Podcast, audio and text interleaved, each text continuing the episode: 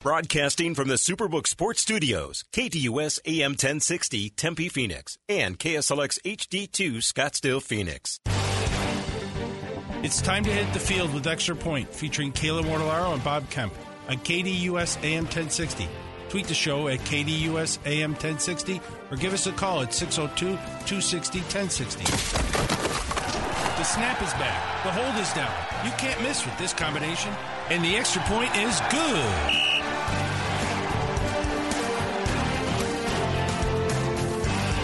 Two of Extra Point on this Monday, May 1st. Bob Kemp, Kayla Mortellaro with you up until noon today, as we typically do Mondays, Wednesdays, Thursdays, and Fridays. Let's reset the scene with today's poll questions, and we'll kick things off with the KDUS1060.com poll question involving the Suns. Game two tonight. Do the Suns win game two at Denver Monday night? It's getting closer here with the voting. Yes does remain out in front, 53% of the vote, no trailing at 47%. Yeah, maybe that coincides to some extent with uh, there's lots of money on the Suns in the last couple of hours, at least in Nevada. Uh, when I got started with the Sports Zone this morning, uh, I believe Circa was the only place that had the Suns uh, laying just four. Now it's seemingly everybody worldwide has the Suns laying four. So I don't think there's been an injury situation with uh, the Nuggets. I think that uh, people are pounding the Suns and expecting a better performance in Game Two. Yes, you're correct. Even on the FanDuel Sportsbook app, it is four. This morning, it was five. Uh, we'll answer this question a little bit later on in the show, around 11:30. On Twitter at KDUS AM 1060, did you approve of the Cardinals' 2023 draft approach? And Bob, you're all about semantics, and approach seems to be the key word here. Yes, 84.6% of the vote. No, trailing at 15.4 percent. We talked about the approach for weeks leading into the draft, and uh, I don't think hardly anybody expected them to keep the number three selection. But, you know, wheeling and dealing is a phrase that we heard from Monti Ossenfort more than once over the weekend, whether it be Thursday night, Friday, or Saturday after the draft concluded and they uh, certainly have uh, put themselves in position to do you know, some damage next year. Uh, they have 11 picks for the 2024 draft, including six over the first three rounds, and I, uh, you know, I think that uh, certainly. Uh, they haven't even traded Budda Baker or Hopkins yet. They may not be able to trade Hopkins unless they pay some of his salary, which, according to weekend reports, are not longer than the weekend reports, but just kind of mentioned again over the weekend on the uh, the various networks that they're going to have to if they trade Hopkins at this point, you know, the Suns, uh, the Suns, excuse me, the Cardinals have opted not to pay some of his salary, and teams apparently are waiting for the Cardinals to pay some of his salary to trade him. Uh, well, you also had today here DeAndre Hopkins via his Instagram account. He uh, says here, Who said I want to go? Who said I wanted to leave? I'm out here working. And uh, he is at the Cardinals facility. So that's the latest well, news on that.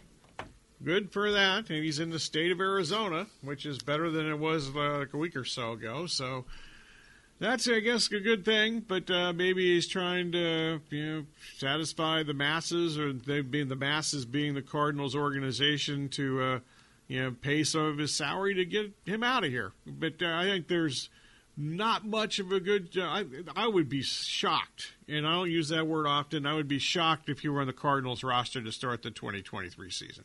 Um, I will say this here that Monti Ossenfort was asked after day one of the draft on Thursday about uh, DeAndre Hopkins and whether or not a trade would be coming later than the day or throughout the rest of the draft. He was asked multiple times about it, and he was uh, upfront and he said, "I don't foresee that happening." And uh, at this point in time, that didn't happen. He's, well, he said this week every time, didn't he? He used yep. the term this week every time. Yep. Uh, so that's the thing that stood out to me about that. You know, so they almost for sure weren't going to trade him during the draft because if teams weren't going to acquire him before the draft, you're probably not going to do it during the draft.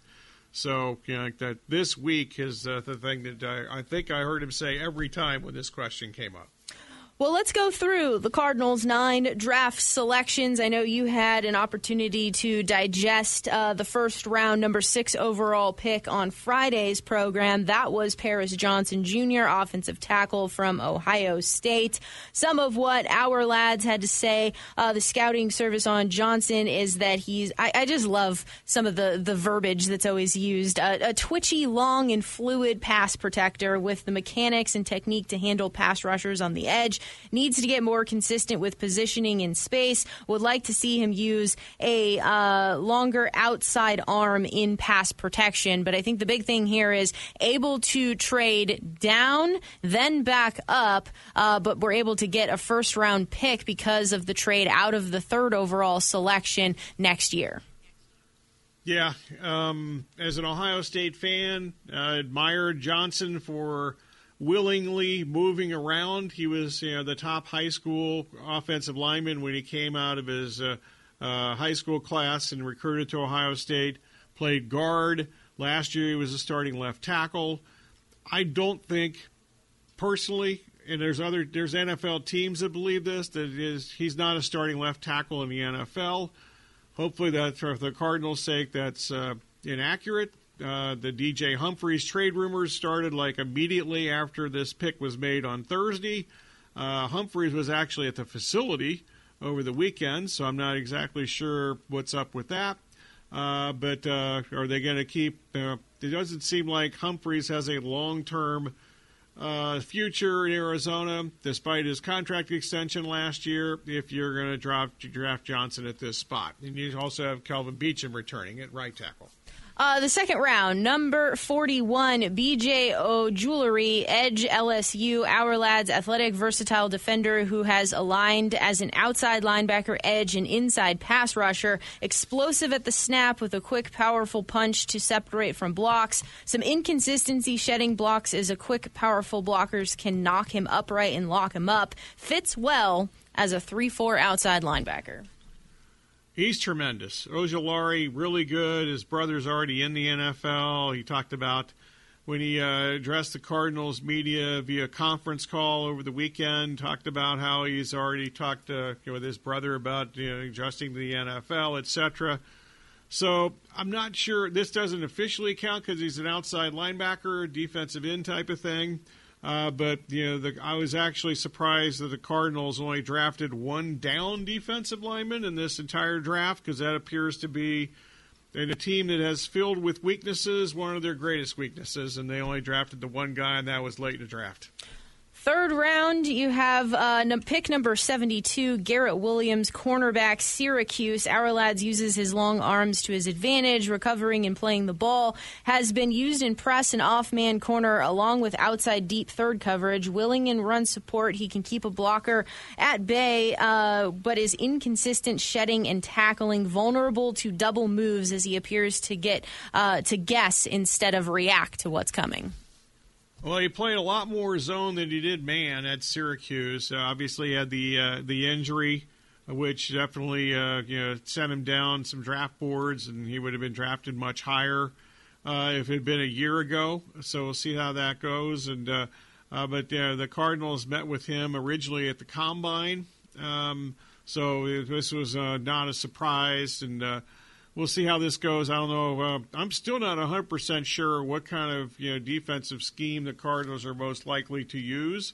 I've heard both, uh, either from experts and you know just listening to Jonathan Gannon. I'm not exactly sure. I don't think he's really tipped his hand to this point. But uh, as I mentioned, uh, Williams. They played more zone than man at Syracuse, especially the last couple of years, and uh, we'll see how this goes. But you know, he uh, he broke up a lot of passes in 2021 and 2020, but uh, that's been a while ago. Third round pick number 94, Michael Wilson, wide receiver, Stanford. Our lad since 2020. He's played just 14 games, caught 64 passes because of a variety of different injuries. Size and movement traits are there, routes are crisp needs to show better ball skills with his hands and also coming back to the football. He was projected to go in the fourth to fifth round by our lads. Yeah, he was actually really surprised the Cardinals drafted him, but maybe they shouldn't have been because you know the Cardinals wide receivers coach has a Stanford background. we'll see how that goes. He's, as you mentioned, lots of injuries. Um, you know, I remember watching him play some at Stanford, uh, but unfortunately, he wasn't on the field very often. But uh, you know, definitely, you know, big dude and uh, you know four five speed for a guy that's you know six two two thirteen was the official weight at the combine. Uh, so we'll see how that goes, but he uh, because of the, he plays he was there for five years, and because of the injuries, he only had 134 total catches, and uh, you know they had a terrible offensive line at Stanford. They had terrible pretty much everything last year at Stanford, but uh, you know that kind of uh, you know, didn't didn't help the passing game too much at Stanford, and uh, you know they, they've actually in the last couple years had some highly thought of quarterbacks that didn't have much of a chance to get things accomplished because uh, I guess it's probably hard to you know throw passes in any level of football when you're like parallel to the ground. uh, I will say this though, when you were talking about his size, that that's obviously something that needs to uh, get filled out in the wide receiver room. True, especially uh, you know, well, obviously the Hopkins thing. You see how this goes, but uh, you know they've uh, unfortunately one of the. Uh, I think they actually drafted well at this position, but Rondale Moore with the exception of one year, his freshman season at Purdue has been really set back by injury. Uh, we're talking like four years running since that freshman season at Purdue, and uh, you know who I'm, I'm not even sure what Brown's status is going to be. How long is he going to be here? Uh, so you know Hollywood Brown, who obviously. Uh, other than being Kyler Murray's best friend, uh, you know, one of his many best friends apparently, uh, but uh, I'm not sure where we stand with the receiver room right now. And uh, yeah, they had a lot of guys, and it's um, not a lot of guys right now. And as I mentioned, I'd be really surprised if Hopkins were on this roster come week one of the 2023 season. Well, let's pause there, and when we come back, we'll conclude the draft starting with the fourth round uh, and continue through fourth, fifth, and sixth round selections for the Arizona Cardinals. You can also chime in if you'd like to. 602 260 1060 is the number, but we'll continue some NFL draft talk in the Arizona Cardinals as well and get into some of the I mean, it's a great exercise, but it's also kind of a futile exercise, right? Because none of these players have actually played a down yet, and you're grading uh, how the draft go well, we still have to see how it all kind of really translates. But we'll get into a little bit of that as well. 602 260 1060 is the number to chime in. It is the extra point here on KDUS AM 1060, online at KDUS1060.com, and with the KDUS 1060 app powered by Superbook Sports.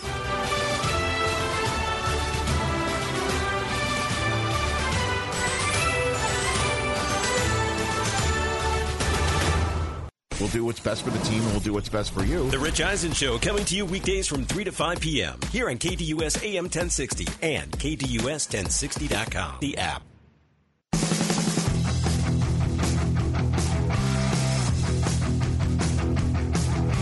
Welcome back to Extra Point here on KDUS AM 1060, online at KDUS1060.com, and with the KDUS 1060 app powered by Superbook Sports. Bob Kemp, Kayla Mortellaro with you as we continue going through the Arizona Cardinals nine pick draft that concluded over the weekend. We made it through picks uh, in rounds one, two, and three. Let's get this conversation started with the fourth round, and we'll start with John Gaines, the second offensive lineman from UCLA. He was pick number 122. Our Lads has him as prototype body, athletic ability, and play style for a gap scheme. Played mostly inside, but has had snaps at all five positions on the line, will need to show better anticipation and reaction skills before he can be trusted in pass protection. Worth trying to spend a year or two developing on the back end of a depth chart because there is enough ability to land him a starting five spot at some point. Yeah, he played all, all five positions, as you mentioned. He played uh, with DTR for five years, which means he knows how to try to pass protect for a scrambling quarterback, which is sometimes tricky. He's also considered to be one of the smartest players in the draft, so I think that probably helps him at the center position when he did play some there. And uh, I'm guessing that that helps you play multiple offensive line positions in your career if you're a smart dude. Fifth round pick number 139, Clayton Tune, quarterback out of Houston. Our, lad, our lads here set conference record with 40 touchdowns. Sizable frame, well put together, classic pocket passer who can drop dimes down the field. Knack for putting the ball in the bucket on vertical routes with the pocket awareness, uh, plus maneuverability. What a word there. Maneuverability to stay alive under pressure. Needs to clean up his lower body cohesion. Ball gets away from him on short to intermediate throws. He did have 30 interceptions over the last three seasons, which for him was 35 games. Uh, projects to be a backup quarterback. Yeah, I'm not surprised that they took a quarterback. That's something I mentioned Friday, and I also did some guest hits around uh, the country on Friday regarding the Cardinals and the Cardinals draft. And I mentioned I thought they'd be taking a quarterback at some point. Also mentioned I thought they'd be taking a running back at some point, which didn't happen uh, but we'll see how this goes. You know, the Cardinals' uh, new quarterback coach was a Senior Bowl coach uh, when Tune was there at the Senior Bowl, uh, so they're familiar with him, and uh, they met with him at Combine. Does not lack for confidence, Mr. Tune. Uh, he declared more than once that he thought he was the best quarterback in this draft, no matter what round. so we'll see how it goes. And this is once again uh, the Cardinals. Uh, they like Texas quarterbacks, high school quarterbacks. You know, McCoy and uh, and obviously Murray and Blough, and uh, you know the uh, you know there seems like every quarterback from Texas set some kind of high school records in the state of Texas. But Tune's another one of those guys that was a highly acclaimed high school quarterback in the state of Texas. Uh, then you have also in the fifth round, pick number 168, Owen Pappoe, linebacker Auburn. Our lad's undersized prospect. He plays with a high motor to go with outstanding athleticism and chase ability. Has sideline to sideline uh, range in pursuit. Can play in the backfield with an open window. Will occasionally under or overrun a tackle on the edge, but projects well as a cover linebacker and also effective on special teams great combine. Had uh, went off, tested off the charts at the combine. Didn't always have the on-field production that you would expect. Total leadership skills. I mentioned that Steve Keim used to love the captains. He was a two-time captain, Pappoe, at Auburn. Uh, yeah, one of his 30 visits was with the Cardinals, so yeah, it didn't seem to be a big surprise that anybody that uh, he ended up going to Arizona because they certainly had a lot of contact with him before the draft. Uh, then you move into the sixth round pick number 180, Kei'Trel Clark, cornerback, Louisville. Our lads here, undersized but athletic corner with extreme twitch, experience as an outside corner, along with significant time at slot in 2022. He did have an ACL injury late 2021, which caused him to come back uh, later in 2022. Struggles with 50 50 balls, outstanding skill set, but will have to play in a scheme that creates positive matchups. He said he played every game in 2022. I'm not 100% sure if that's accurate or not, but he said he did. Um, uh, he, the Cardinals have two coaches on their new staff that have connections with Clark in the past, uh, so I'm guessing that had something to do with uh, his selection. And uh, he was very excited that the Cardinals picked him. By the way, listening to his, uh, you know, you know, his press conference uh, you know the, the you know the, the, Zoom call or whatever they're doing with the Cardinals now. But uh, he's pretty fired up. Uh, and then the final pick for the Cardinals here, sixth round pick number 213, Dante Stills, defensive tackle, West Virginia. Our lads possesses a long, muscular frame with good length all around, translates best as an interior D lineman in a one gap scheme, physical at point of attack, playing with high motor, will often get completely washed out of plays or pushed significantly off the line. He was projected as seventh round or undrafted. Yeah, this is actually uh, the biggest surprise to me about the entire Cardinals draft is this is the only defensive lineman, down defensive lineman they actually selected. Uh, that seemed like a position you, know, you can still do that during free agency, and I guess we enter free agency part two. Uh, kind of starts here in the next uh, day or two, if it hasn't already started today. Uh, so we'll see, but uh, he's the guy as far as the draft class. His dad, Gary Gary Stills was a really good player in the NFL many years ago, obviously. Uh, so we'll see how this goes. But uh, I know him because of the name and because of his father and uh, and watching his father play some. But uh, we'll see how this goes. But as I mentioned, I think it, the biggest surprise to me is that they only took one defensive lineman, down defensive lineman the whole draft, and it was picked 213th in the seventh round. Uh, so you also have here, as you're talking about, all in for the Cardinals, nine draft picks. So you have two offensive line, one edge, one linebacker, two cornerbacks, one wide receiver, one defensive tackle, and one quarterback. So with a team that has so many different needs here, were you happy with the assortment of positions that were accumulated? I know you said you were surprised about uh, not having more down defensive linemen and running back. Um, so we'll see. I mean, we read their running back roster. They're, they have four guys currently on the roster, and I can't imagine they're counting on more than you know, two of those guys to really do anything. Uh, Conner, obviously, and you know Ingram, who was uh, one of their picks last year, uh, who showed some things when he got an opportunity, certainly in preseason and a little bit during the regular season. But as we've mentioned multiple times, and it's not going to change any, no matter what happens between now and the start of the uh, of the training camp, etc. This is a team that has a ton of holes, and as uh, NFL Network and ESPN just uh, said multiple times, without any reluctance, uh, they think the Cardinals have the worst roster in the NFL at this point. Uh, we mentioned this in the start of hour number two here, but Monti Ossenfort had said after day one that he didn't foresee D Hop being moved during the draft. D Hop is still a Cardinal. We have uh, the Instagram post where he uh, is at the facility and is saying who said I wanted to be moved, who said I wanted to be traded. So uh, I, I, guess D Hop for now is an Arizona Cardinal. Budda Baker, after all of what happened with him the Friday before the NFL draft got started, uh, he had, it had come out that he either wants to be traded or to become the highest paid safety once again. He is still a Cardinal, did not get moved during the draft. So, did any of that surprise you? Not, not.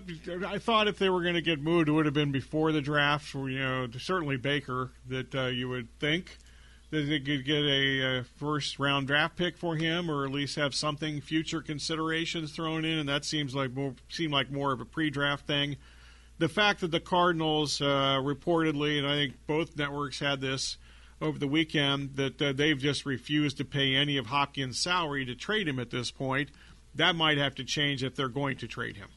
Uh, then, when we look ahead to 2024, the Arizona Cardinals will have, and it just literally crashed in front of me as I am looking at what they had. So that's great. I know for sure they'll have their own first rounder. They'll have uh, the Texans' first rounder. And then, if you'll give me a second to pull it back up, uh, what all of the different options that they'll have for 2024 don't really like when technology doesn't work. All right, first round okay, well, pick. I can maybe help. I can maybe help you a little bit here. They have 11 picks for next yep. year, including six in the first three rounds. First round pick, first round pick coming to them from the Texans, which is also the Texans pick. It's not the Browns pick that the Texans will have. A second round pick, a third round pick, another third round pick from the Texans, another third round pick from the Titans, a fourth round pick, a fourth round pick, which is a projected compensatory pick fifth rounder, another fifth rounder from the Eagles, and a seventh round pick. So, all in all, here, uh, Monti Ossenfort setting things up again for next year because you've talked about how this roster,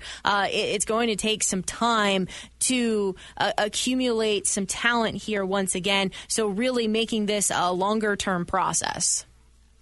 Yes, I think that's the thing to do. And, uh, you know, Dave Sears is the assistant general manager, and Ossenfort brought him along to the press conference. Uh, and uh, he talked a lot also on Sunday, the Sunday press conference, excuse me, the Saturday press conference.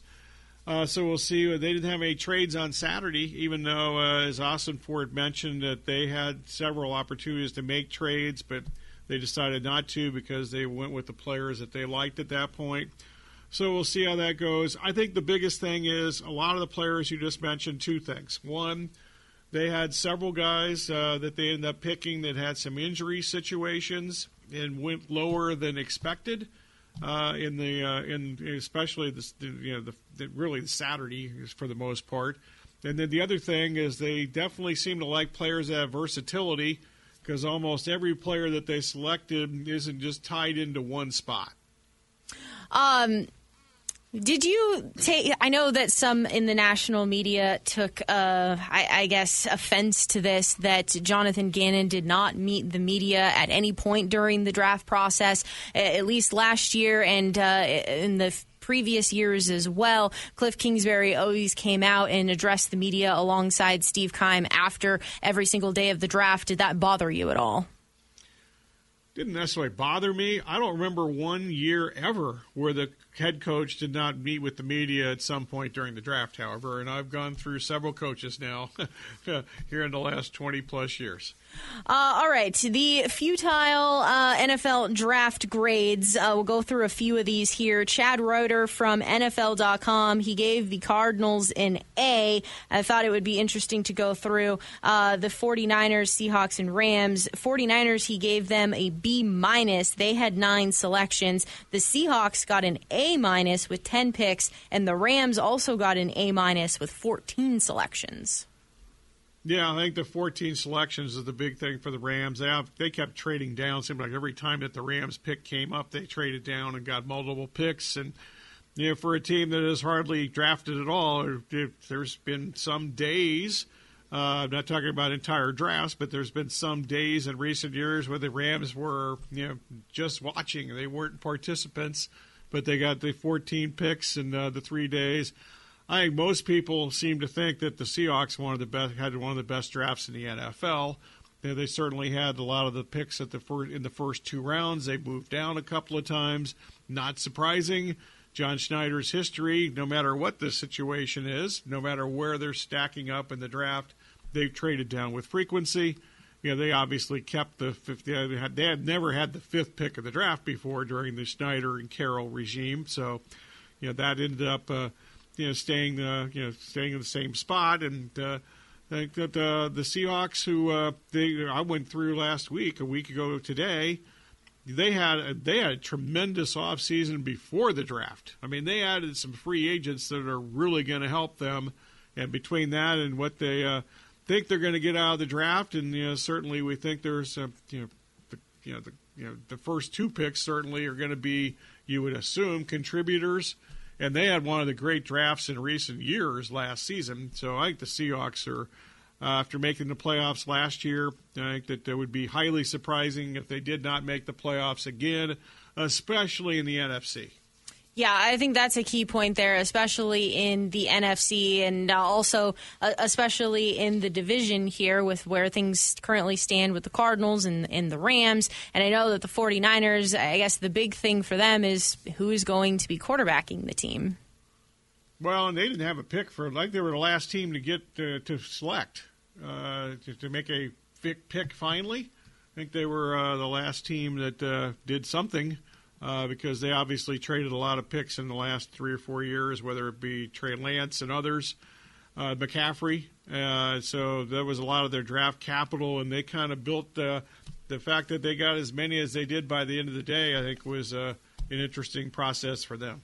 Yeah, and along those lines, Pro Football Focus had the 49ers with a C minus. Uh, so did Pete Prisco with CBSSports.com. Pro Football Focus gave the Cardinals an A plus, uh, gave the 49ers a C minus, the Seahawks an A, and the Rams an A minus. Pete Prisco, Cardinals B plus, 49ers C minus, Seahawks B plus, and the Rams a B. Uh, interesting, everyone's grading scales, if you will. Uh, but uh, the, the Rams taking Stetson Bennett. What'd you think of that?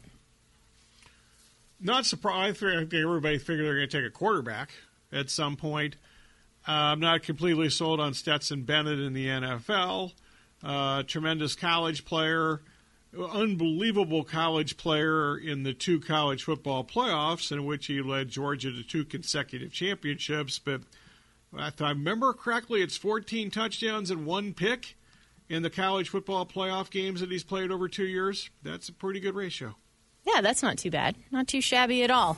Uh, so the NFL draft is in the rearview mirror, and for the Cardinals, they'll be beginning, uh, you know, rookie mini camps and OTAs here soon, and then of course we'll be continuing to monitor uh, who shows up, who doesn't show up, all of that fun stuff. Uh, also, I think we are fast approaching the deadline for whether or not a fifth year option is going to be picked up, and it's looking increasingly unlikely that the Cardinals are going to pick up Isaiah Simmons' fifth year option. whole lot of moves this morning regarding teams and fifth year options, either picking them up or not picking them up. So I'm not exactly sure what the deadline day is. And maybe today? It's today. I so. just don't know what time zone okay, is So accurate. is today? Yeah, Yes. I noticed all this. You know, I noticed a lot of uh, transactions and rejections for fifth year options today. We'll answer the poll questions on the other side of the break. It is the extra point. Carving out time in your afternoon for the Doug Gottlieb Show right here on KDUS AM 1060, 100.7 HD2, and KDUS1060.com. Weekdays from 1 to 3 p.m.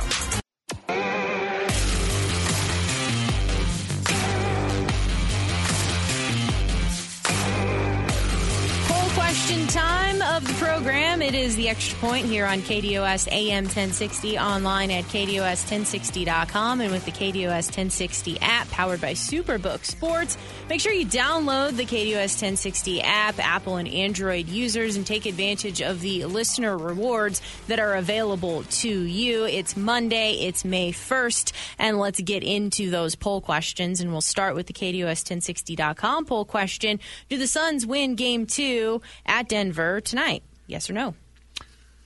Uh, I'm going to say no, but I'm not betting. Uh, I'm not betting on this game. If there were, you know, if the number had gone to five, I might have considered taking the Suns plus the five. But definitely some things that have to happen here, not you know, tonight or long term in this series. Booker obviously cannot be the second best shooting guard in the series. Uh, he clearly was the second best shooting guard in the game one. Uh, the Suns' defense, I don't really have an idea of how this is going to get tremendously better in this series, but they're going to have to get somewhat better on defense. Uh, I think part of that is they could uh, double team guys a little more often, whether it be Murray. They really weren't even put in that many sp- uh, pick and roll situations by the Nuggets in game one because the Nuggets didn't have to put Jokic and Murray into many you know, pick and roll situations because basically you know, Murray was doing whatever he wanted, no matter who was trying to guard him for the Suns. Also, the three-point shooting, you have to assume that the Nuggets aren't going to you know, hit that high of a percentage like they did the other day. The offensive rebounding, the second chance points, they've got to eliminate that. The Nuggets are now five and zero in the postseason when they've out rebounded their opponents. So, you know, if you want to use a stat thing, there you go. And most importantly, the Suns to have a better chance to win tonight is uh, Kogi cannot be in the starting lineup. Craig has to be playing not just as a starter; he's got to be playing major minutes in this series. At least he's got a history of occasionally, or actually more than occasionally, in some time of his career, some points of his career, of stopping opponent scorers. Throw throw that together, and uh, that kind of leads me to where I'm at with the Suns. Yeah, like I said, if it was a plus five out there, which I don't think there are any, uh, that uh, I might have thought about that at the point. But uh, you know, they're basically fours around the world right now as far as this. Uh, the Suns have been pounded for whatever reason by the betters in the last you know, really three hours or so since uh, you know they were four four and a halfs out there. A lot of four and a halfs. The only four I remember when I started the Sports Zone at nine o'clock was at Circa, and now there's like pretty much every place in Nevada it's four.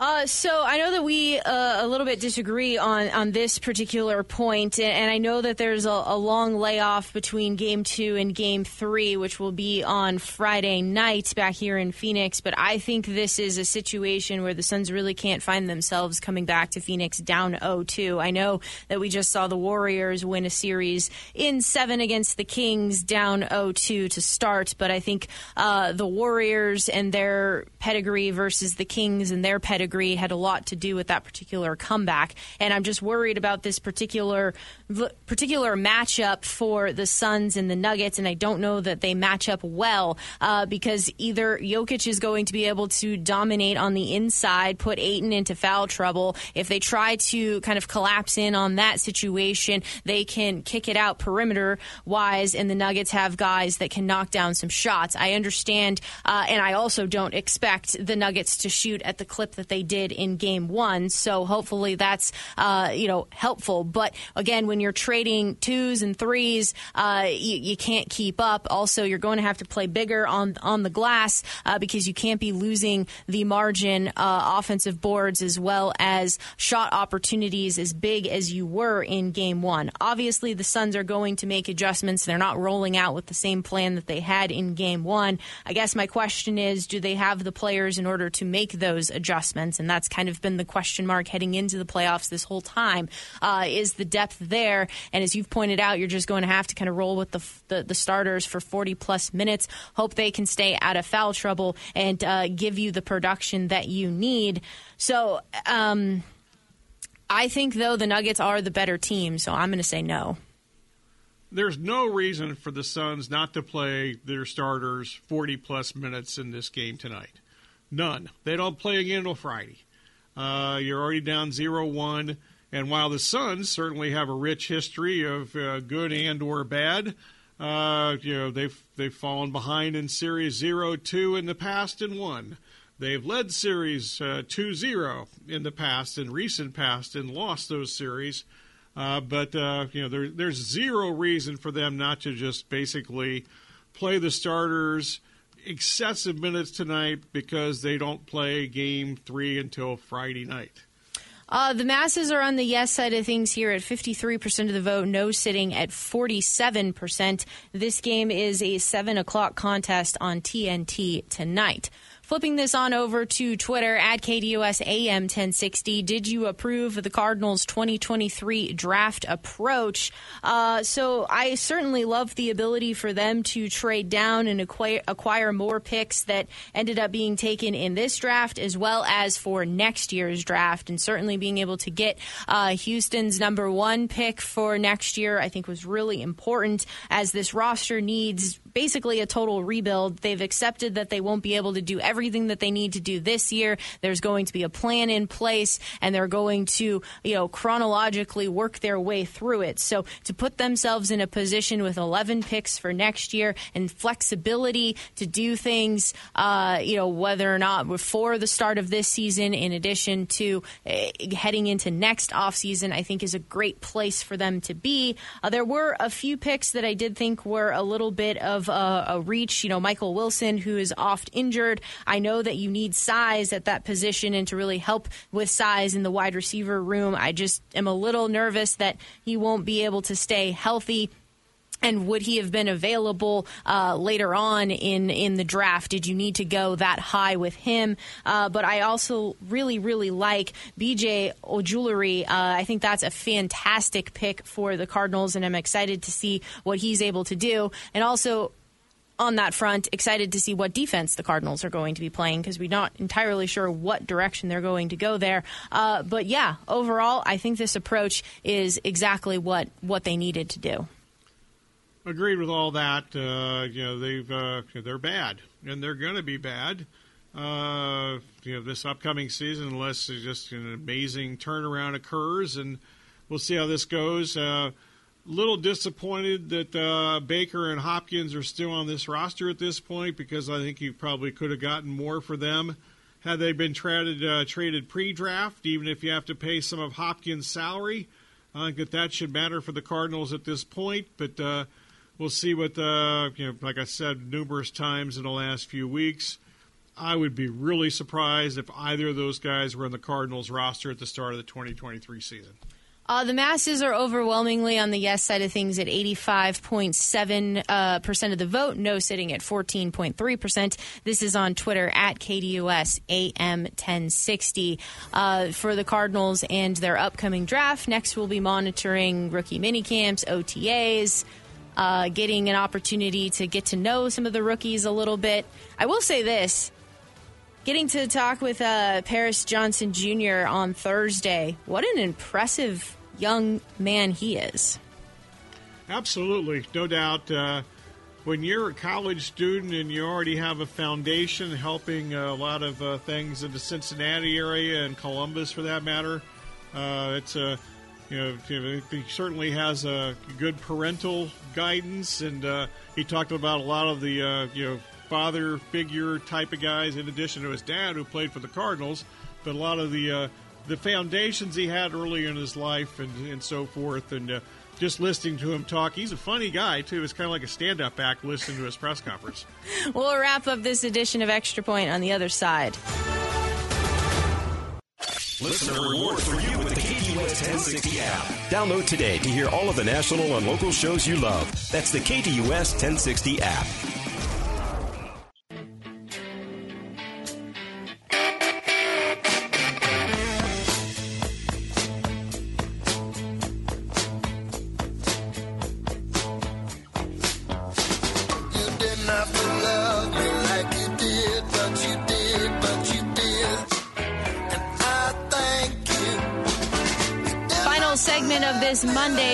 1st edition of Extra Point here on KDUS AM 1060, online at KDUS1060.com, and with the KDUS 1060 app powered by SuperBook Sports.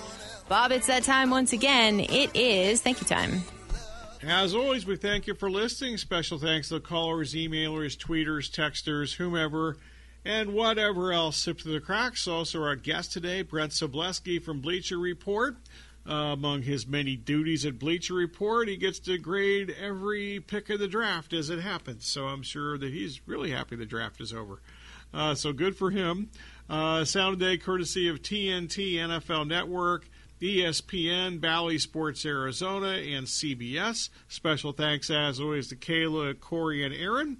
And uh, Kayla's going to tell us what's coming up next. That's right. Up next from noon to 1 o'clock, it is SportsMap Radio Network, followed by the Doug Gottlieb Show from 1 to 3, the Rich Eisen Show from 3 to 5, the Sports Zoo with Dave Rooster Burstein from 5 to 6, Monday Night Golf with Ray Adams from 6 to 7, and James Out West tonight from 7 to 8.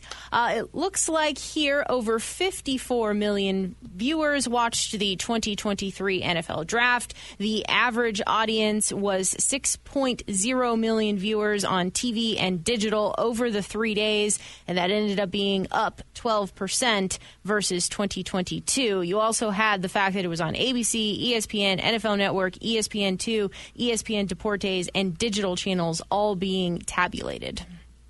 Well, also, I think it probably helped the ratings that there was some just awful weather throughout the eastern part of the country. That could be true. Uh, as you were talking about weather, you have uh, the New York Mets trying to uh, get in a doubleheader against the Braves today. The Braves are on top, six to four. The game is in the top of the sixth inning right now, the first of a doubleheader. But uh, we were talking a little bit off air that uh, Strider 107 pitches to get through five innings, and the Mets using a plethora of guys already tossed 108 pitches so far. Yeah, there have been over 200 pitches in this game through five innings, and it's the first game of a doubleheader. So I'm sure that uh, you know, the pitching coaches and you know, it's uh, going to be uh, an interesting uh, you know day if they get through. You know, because the, the weather forecast is not terribly promising for Game Two. Uh, so we'll see what happens here, but uh, ton of pitches and uh, a ton of pitches so far. And Strider, who's you know, supposedly on the innings limit for the season, uh, you know, having him pitch uh, you know five innings and throw 107 pitches in the first game of a doubleheader is a little interesting. well, I guess it's just an innings limit. Doesn't matter how many pitches in the inning. Well, that's true, but I mean that's still gonna it's a build-up thing, and yeah, he's had injury issues in the past, and uh, and uh, he's pitched. Uh, you know, last year he I don't know I don't even know how many innings he ended up pitching last year, but uh, so we'll see. Uh, but uh, the Braves have done a really good job with the pitching staffs over the years, uh, with the exception of Mike Soroka, and that had nothing to do, for the most part, with his arm. He's just had uh, torn Achilles twice. Uh, and he actually is supposed to be back here pretty soon, by the way. Uh, when you do look at things across Major League Baseball, the Diamondbacks are off today. They'll play the Rangers starting tomorrow, but still atop the AL East is your Rays at 23 and 6 and the Orioles then at 19 and 9, the Blue Jays 18 and 10, the Red Sox 15 and 14 and the Yankees also at 15 and 14. Well, this could flip in May. I mean, the Rays, according to uh, what I heard on MLB Network Radio on Sirius XM yesterday, uh, just completed the easiest stretch of April in the history of Major League Baseball as far as winning percentage for the opponents. And we talked about, you know, remember their first few games of the season were against three of the worst teams in Major League Baseball. Uh, and it really, you know, they played some other, you know, not so good opponents after that, but they have a very difficult schedule based on winning percentage, at least through this April. Uh, in the month of May, it gets much much more difficult for the Rays. So we'll see how this goes. And uh, that and uh, uh, is going to, you know, they don't play today, but uh, I believe they play a series starting. Damn, I'm not going to throw this out because I'm not 100 percent sure, but it's uh, definitely the schedule in, in, the month of May is much more difficult by a, by a lot than it was for them in the month of April. AL Central, the Twins on top, 17 and 12. Guardians 13 and 15. Tigers 10 and 17. White Sox 8 and 27, and the Royals 7 and 22. So that's a stout division right there. The the Blue Jay, excuse me, the uh, the Rays I'll get this right. The Twins, I get it, the guy right the third time. The Twins are running out of starting pitchers already. Pablo Lopez, uh, who they acquired in the trade, got off to a good start. Injury problems. Tyler Mahle placed on the injured list. I don't know if he's officially on the injured list, but he's going to miss at least a month. Uh, so those are you know two of their best guys to start this season, and uh, their starting pitching has been their strength. And now you kind of wonder if they're going to get by. Wrapping things up, the AL West, the Rangers lead at 17 and 11, and the Astros uh, just behind at 15 and 13. National League East, Braves 18 and 9, Mets 15 and 12, NL Central Pirates 20 and 9, Brewers 18 and 10, and the NL West, D-backs and Dodgers both at 16 and 13. Playoff games in the NBA tonight: the 76ers at the Celtics game one, 4:30 tonight. The Suns at the Nuggets tonight, 7 p.m. on TNT.